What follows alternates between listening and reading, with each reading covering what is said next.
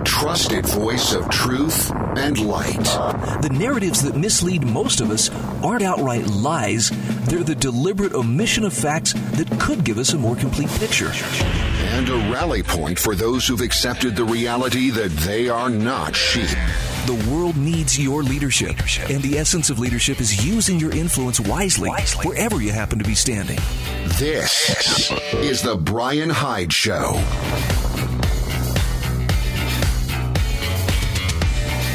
Hey, welcome to the show.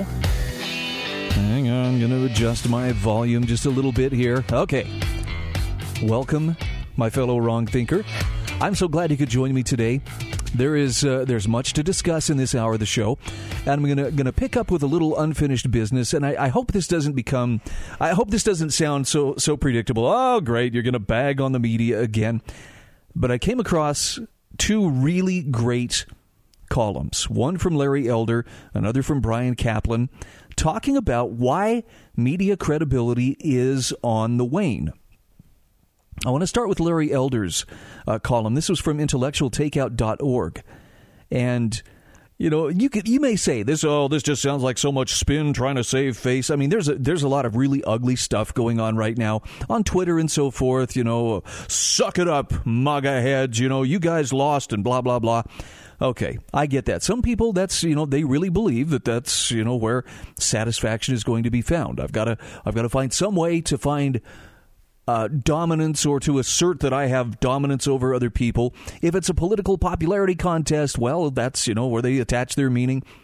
Well, more power to them. I'm sorry, I, I choose not to live my life in that small of a mental prison, but hey, you know, you do what works for you. Larry Elder's piece is titled Trump Won His Other Campaign to Destroy Media Credibility. And I, I share this with you not because, uh, well, not, not because I have so much of an axe to grind, but just this is one of the things that really frustrates me.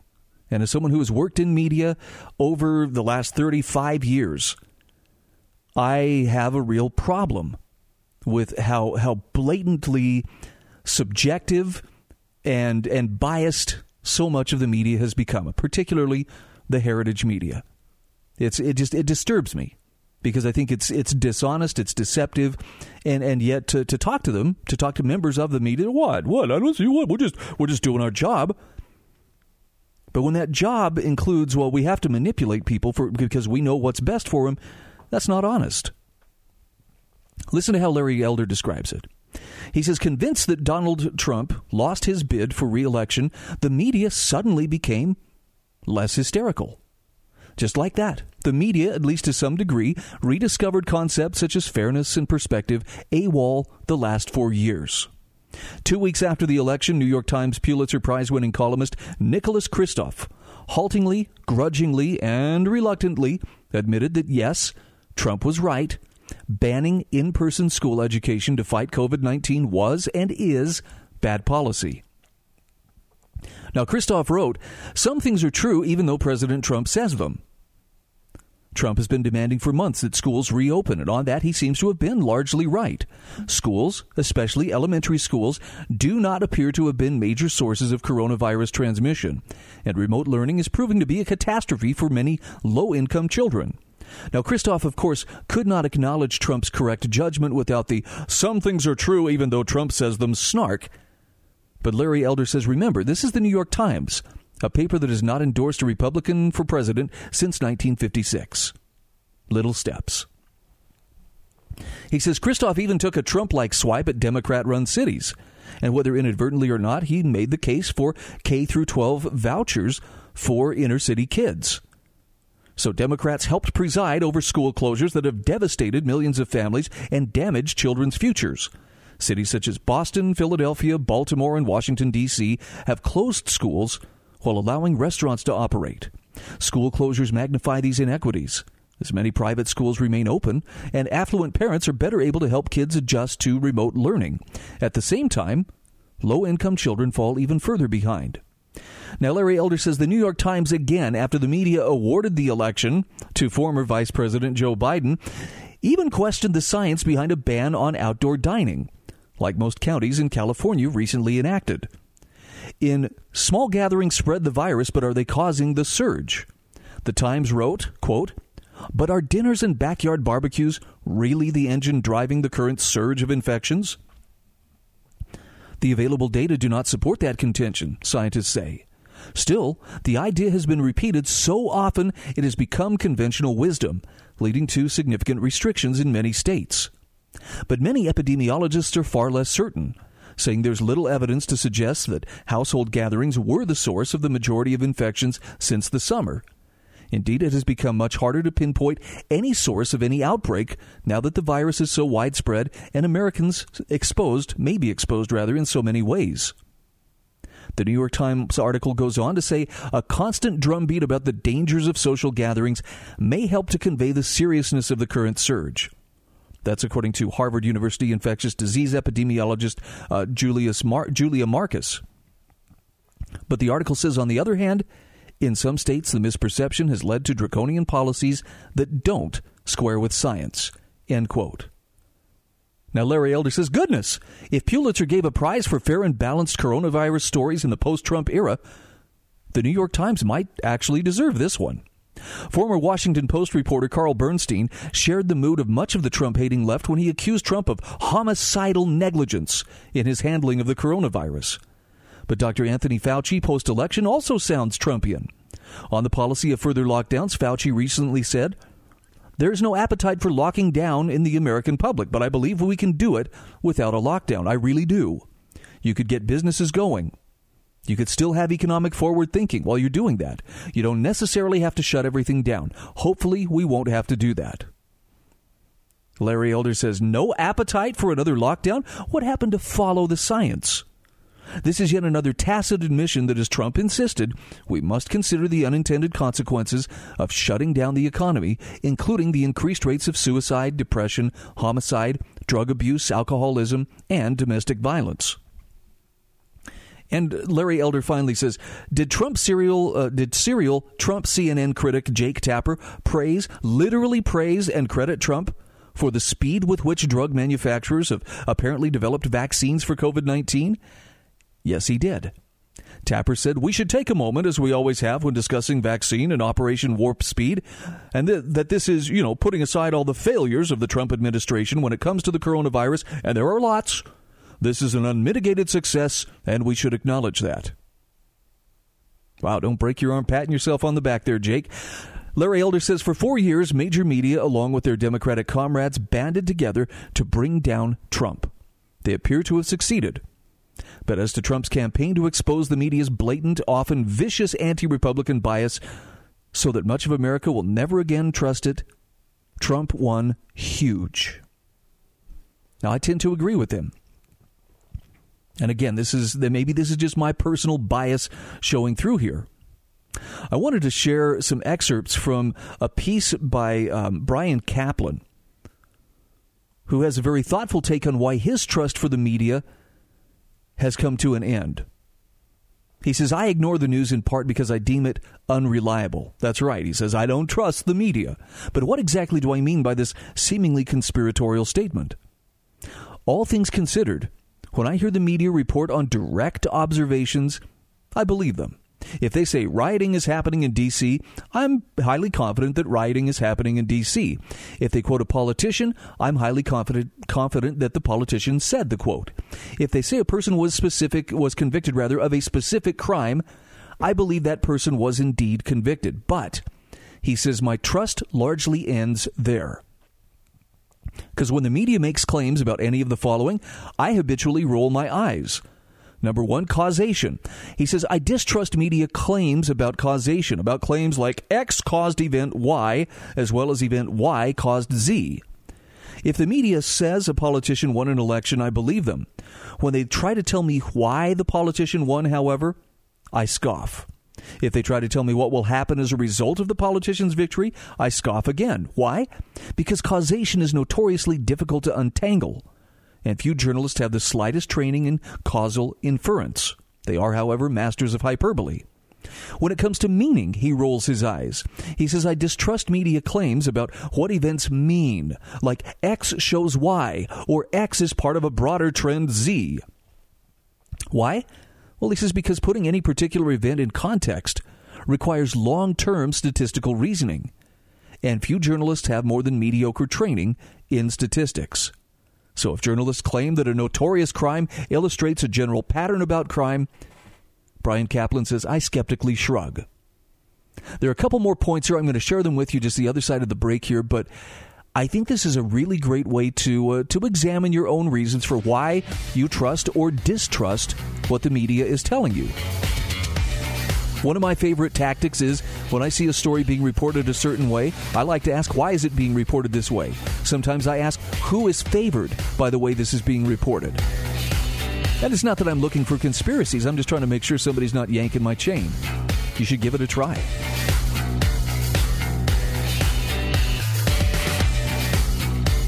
This is the Brian Hyde Show.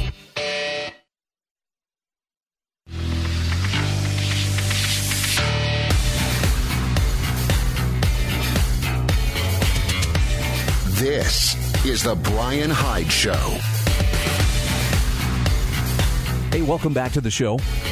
By the way, lines are open 801 331 8113 if you would like to join the conversation sharing with you a uh, this is a column from Bryan Caplan landed in my email inbox last night thanks to everythingvoluntary.com a great uh, site that you should subscribe to if you want some great reading material.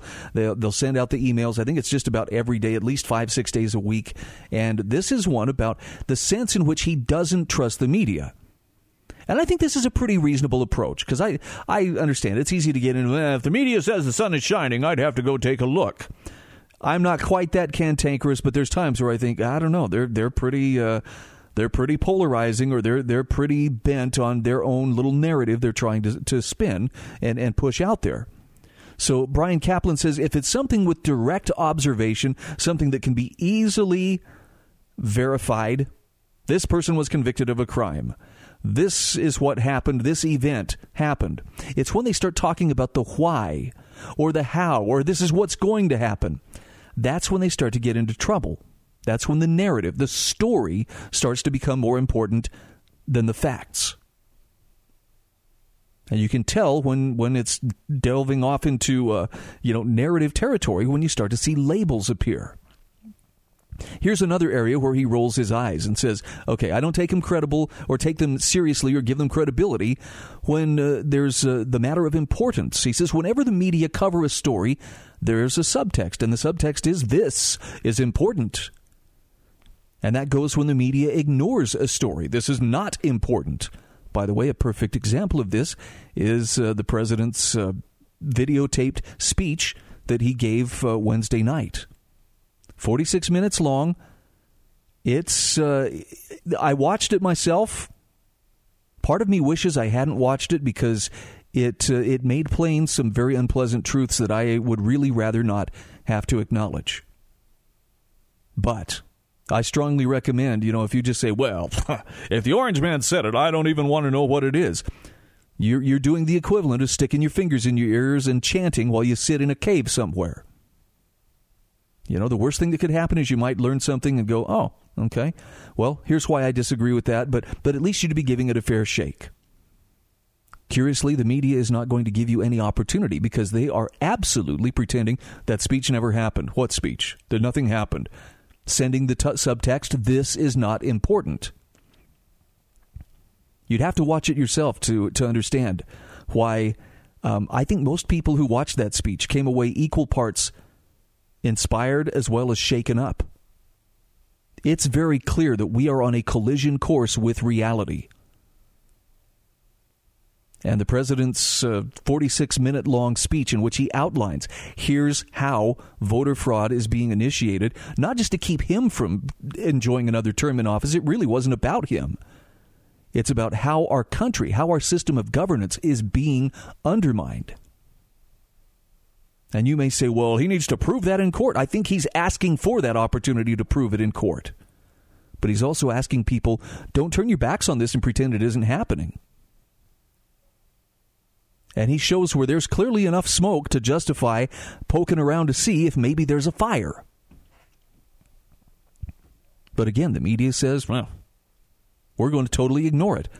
I'm talking utter blackout by most of the mass media. And and uh, look, I'm not trying to plant any conspiracy theories here, but why would they not want to touch that? Is there a reason it doesn't fit their particular agenda? Is there a reason that they feel like, well, you know, I mean, this this may be one of the more important presidential speeches given within our lifetimes. Even if it was just to point out, hey, this guy is really unhinged and really desperate for another, you know, run at, uh, you know, another four years in office. You think the media might want to acknowledge it, but they won't. And to me, that speaks louder than anything. They're pretending that that never happened. I think in their minds they've already sent it down the memory hole. Bryan Caplan says, What he wonders, he says, even if I knew nothing about the world, I would have to wonder what qualifies these people, meaning the media, to adjudicate events importance. In other words, to determine what's important enough to report and what isn't. But he says, since I do know a great deal about the world, I'm convinced that the media's sense of importance is radically defective. These are the kind of people who would rather cover an insensitive tweet than Uyghur concentration camps in China. They would rather report a fatality free nuclear accident than vastly greater health damage of coal. They'd rather investigate the latest terrorist attack than discuss the global murder rate. And these aren't isolated shortcomings. He says the main function of the media is to distort viewers' priorities.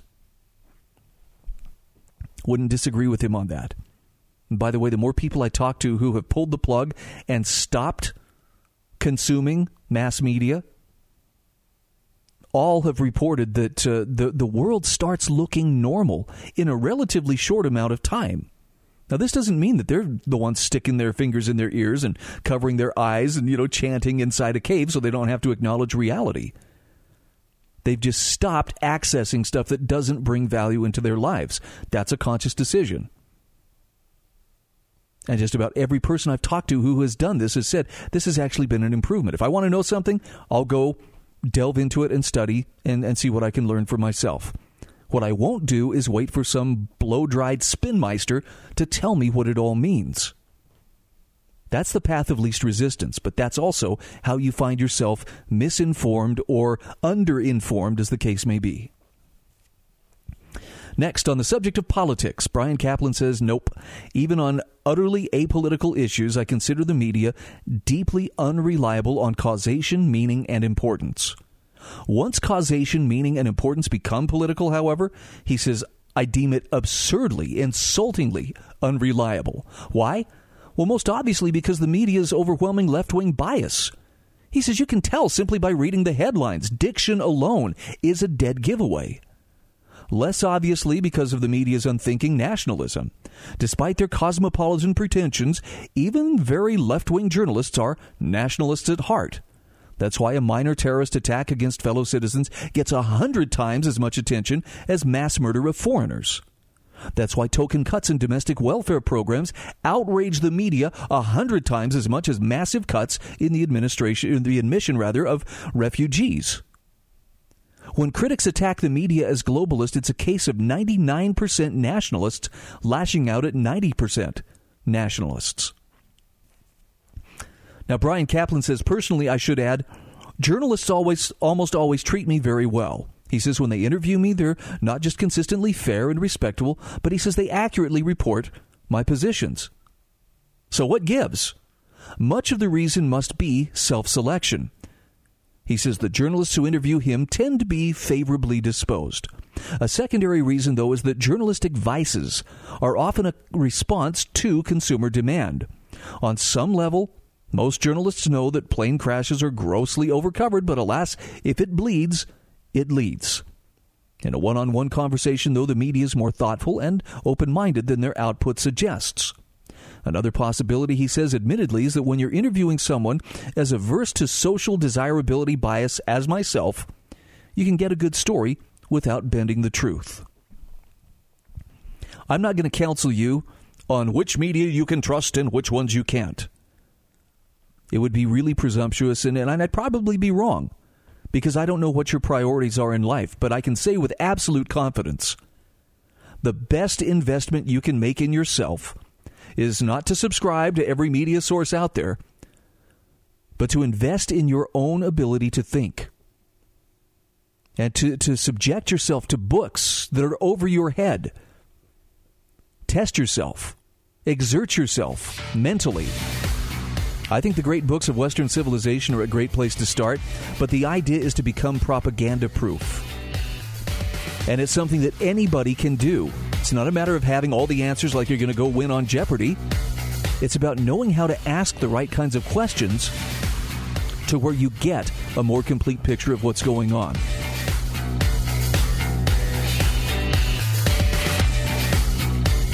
This is The Brian Hyde Show.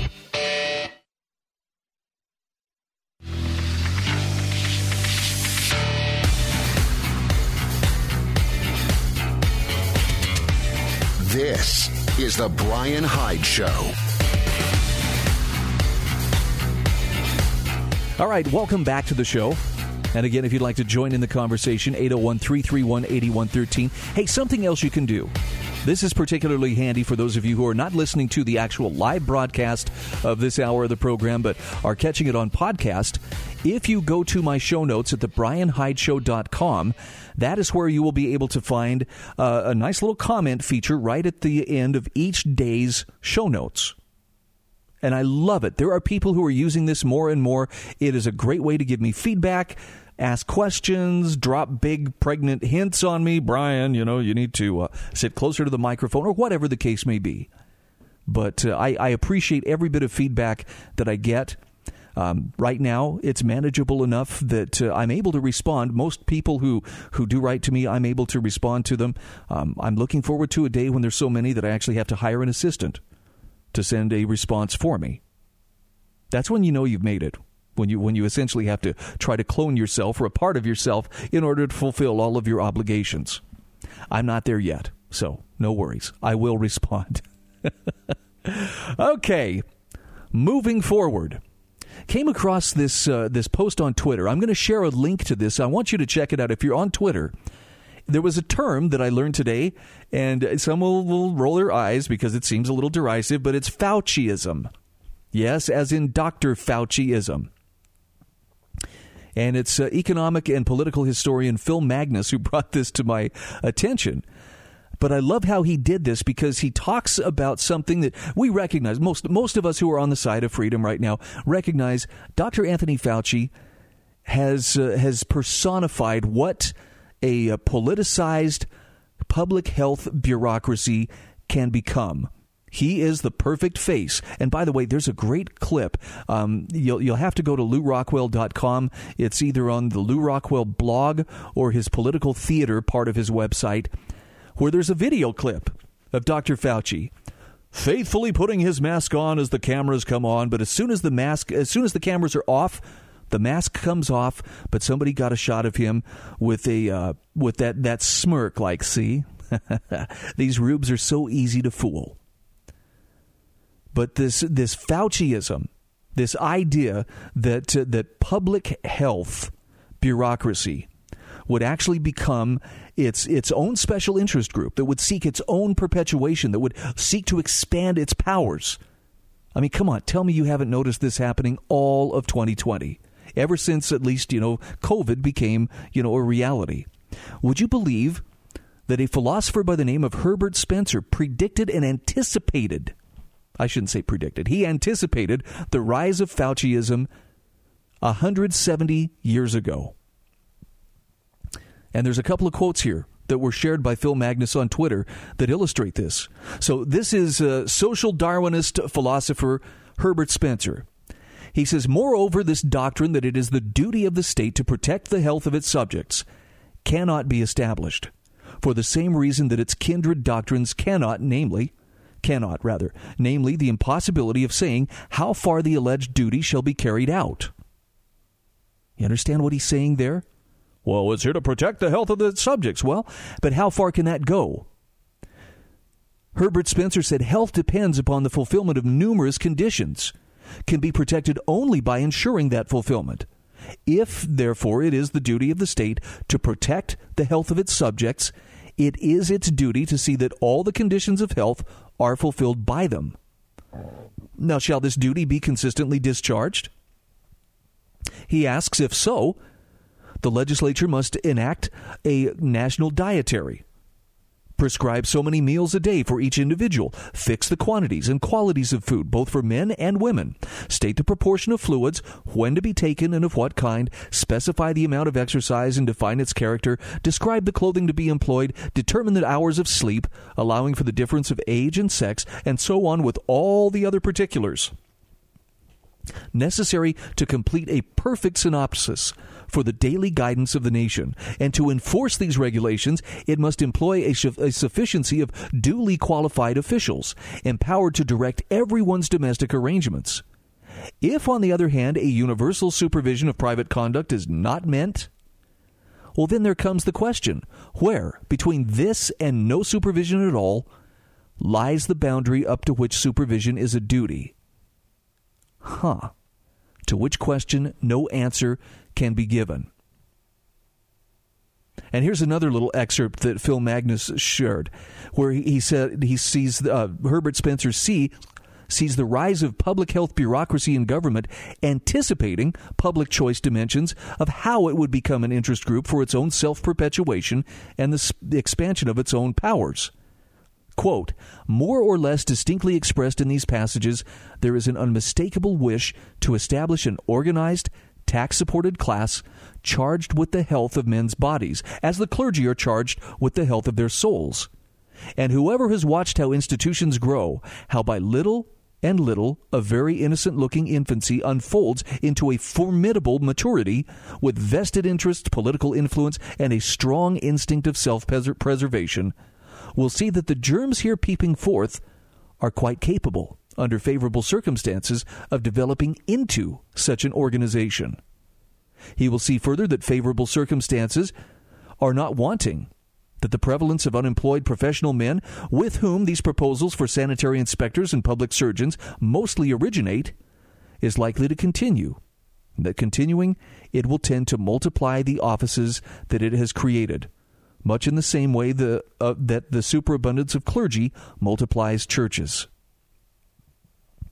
That was written 170 years ago. Pretty insightful stuff. Again, I'll have a link to this in the show notes. I would encourage you to check it out. I want to segue from this into an article from Jon Miltimore about what happens when the experts fail, because this is something I think we're all getting a little bit of an education in. And he specifically talks about David Mamet, I hope I'm saying his name right. Maybe it's David Mamet, uh, the Pulitzer Prize winning Wall Street Journal, uh, uh, writing in the Wall Street Journal, this Pulitzer Prize winning playwright, David Mamet, did not hold back in his appraisal of the collective response to COVID 19. In fact, he summed it up as the virus here is government. Jon Miltimore writes David Mamet made a name for himself as an award winning playwright and one of the most successful screenwriters in the world. Some of his Hollywood writing credits include The Untouchables, Hoffa, Wag the Dog, uh, Ronin, and his critically acclaimed play, Glengarry Glen Ross. Recently, however, the Pulitzer Prize winning playwright set his pen to a different task, writing an op ed for the Wall Street Journal. Mamet delivered a scathing critique of how policymakers have handled the coronavirus pandemic, and he starts with a simple question what happens when the most respected authorities get it wrong and ruin lives and economies? The answer is not much. Mamet traces the history of several powerful people from Frederick Lindemann, a key advisor to Winston Churchill, to Trofim Lysenko, Joseph Stalin's science advisor, whose decisions led to catastrophe. Lysenko, for example, believed plants could be re educated just like people. He believed that peas and wheat could be grown in the harsh Eurasian winters, and his ideas tragically were eventually adopted by the Soviet Union. Mamet writes the Soviet Ministry of Agriculture, acting on Lysenko's bogus theories, managed to ruin crops all over Eurasia and starve as many as 10 million people. Later, his ideas influenced agriculture policy in Mao's China and killed several million more. Now, despite the atrocity, Lysenko was not banished, imprisoned, or executed as one might expect in the USSR in the 20s and 30s. Instead, he thrived. By 1940, he was the director of the Institute of Genetics at the USSR's Academy of Sciences, where he'd use his political power to suppress dissent and imprison his critics. By 1948, Lysenko was the total autocrat of Soviet biology, and his ideas had become scientific dogma even as they got crazier. Lysenko claimed that wheat plants raised in the appropriate environment produce seeds of rye, which is equivalent to saying that dogs living in the wild give birth to foxes. Notes Britannica Online. His fundamental continuing argument was that theoretical biology must be fused with Soviet agricultural practice. Now, despite the lunacy of his ideas, which resulted in millions of deaths, Lysenko outlived Stalin and held power even throughout the reign of Nikita Khrushchev. Even long after his ideas were discredited, Lysenko retained his degree and academic titles. He died peacefully in 1976 and was buried in Kuntsevo Cemetery. That is the lesson of governmental power, Mamet says. We are all, in a sense, fools, since no one person can know everything. We all have to trust others for their expertise, and we all make mistakes. Mamet says the horror of a command economy is not that officials will make mistakes, but those mistakes will never be acknowledged or corrected. Now, we're going to come back to this in just a few moments, but I'm asking you, wherever you stand on, you know, the public health response to COVID, can we at least begin with the understanding that yes, mistakes have been made, even if they were trying their best.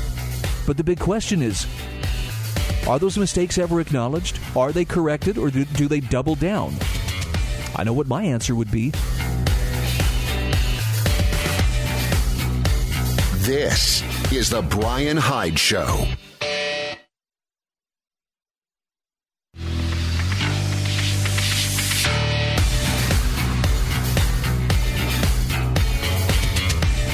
This is the Bryan Hyde Show. And just like that, we are back. Thanks again for joining me here on the show. Please tell a friend. Let others know if you find something of value in this message. And I, I look, I admit there are days where I swing for the fence and I whiff it. All right. There are times where it turns out, oh, well, I guess I was just going to sit down and complain today. I try to make those days the exception rather than the rule. But uh, for the most part, I, I need you to understand I spend the vast majority of my time looking for good, solid content that helps us all, myself included, better understand the world around us and better understand where we can exert our influence to take things in a more positive direction. You should always come away at the end of this program with a stronger sense of what you stand for and who you are. As opposed to, well, here's who I've got my marching orders, here's who I should be angry at, and this is the group that I should be most frustrated with. And, you know, I, I just, I don't want to play that game. I've, I've been through my red meat throwing phase. It, uh, and, and it, it's sad because it was a very successful phase. I, I built amazing talk radio audiences by throwing red meat, by giving people demons to wrestle with. And they loved me. Go figure. So I've taken a different approach, and it's definitely a quality over quantity approach when it comes to the audience. I want to do justice to your time, and I want to serve you the best I can by providing um, good nourishing food for thought. You don't have to agree with it, and I'm certainly not suggesting that everything I share with you is is absolutely perfect and correct. But I think you'll find it different from a lot of the a difference from a lot of the sensationalized content that seems to to typify still a lot of the uh, talk radio realm and even the podcasting realm. So, if it's something that works for you, if it's something that makes sense for you, I would ask you please share it with a friend Secondly, if you have the opportunity to uh, to visit my sponsors, you'll find them listed on the show notes page as well. Um, please do business with them.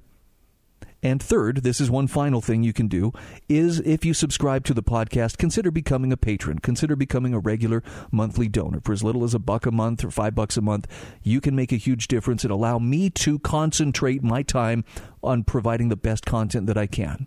All right. End of sales pitch. I hope you'll look for the article from Jon uh, Miltimore that uh, talks about uh, playwright David Mamet and, and what happens when the experts fail. It's been very clear that the lockdowns have been the biggest fail on the part of the expert class probably since the Iraq War.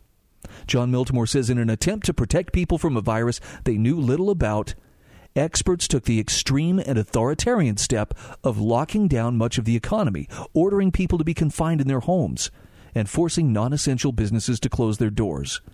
And he says it was the most expensive infringement of individual freedom in modern history, and the results were catastrophic. That's not something we should just shrug our shoulders. Oh, well, you know, mistakes are going to be made. The bottom line here, says Jon Miltimore, is look, the central planner always seems to become consumed with his or her own plan above all else. And that's what we're seeing happen is central planning.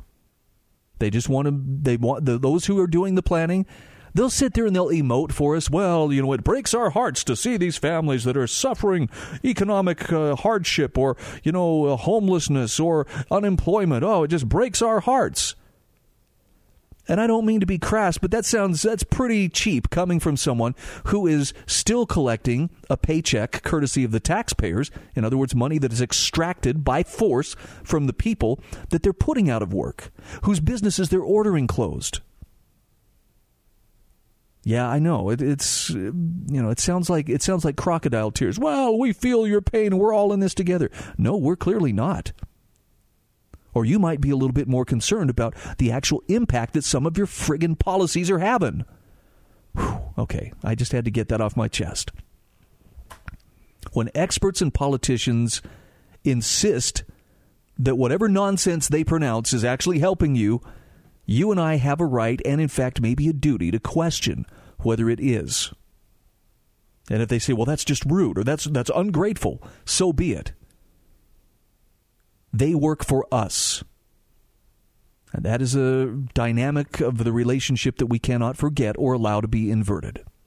All right, on a more positive note, I love the work that Libertas Institute is doing in my home state of Utah. And uh, analyst Molly Davis had a great op ed published recently in the Salt Lake Tribune.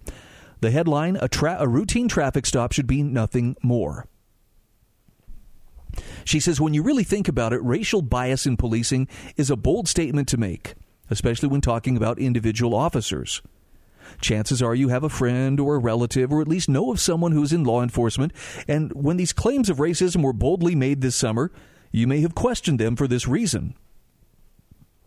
She says, Who are these angry protesters to call my friend slash relative slash acquaintance a racist? Or maybe you acknowledge racism may exist, but only as a product of the policing system as an institution, not within individual officers. Well, she says, whatever you think about racism in policing, the fact is, racial disparity does exist in Utah's criminal justice system. Consider racial disparity in the state's incarcerated population, for example. In 2017, only 20% of Utah's population were minorities.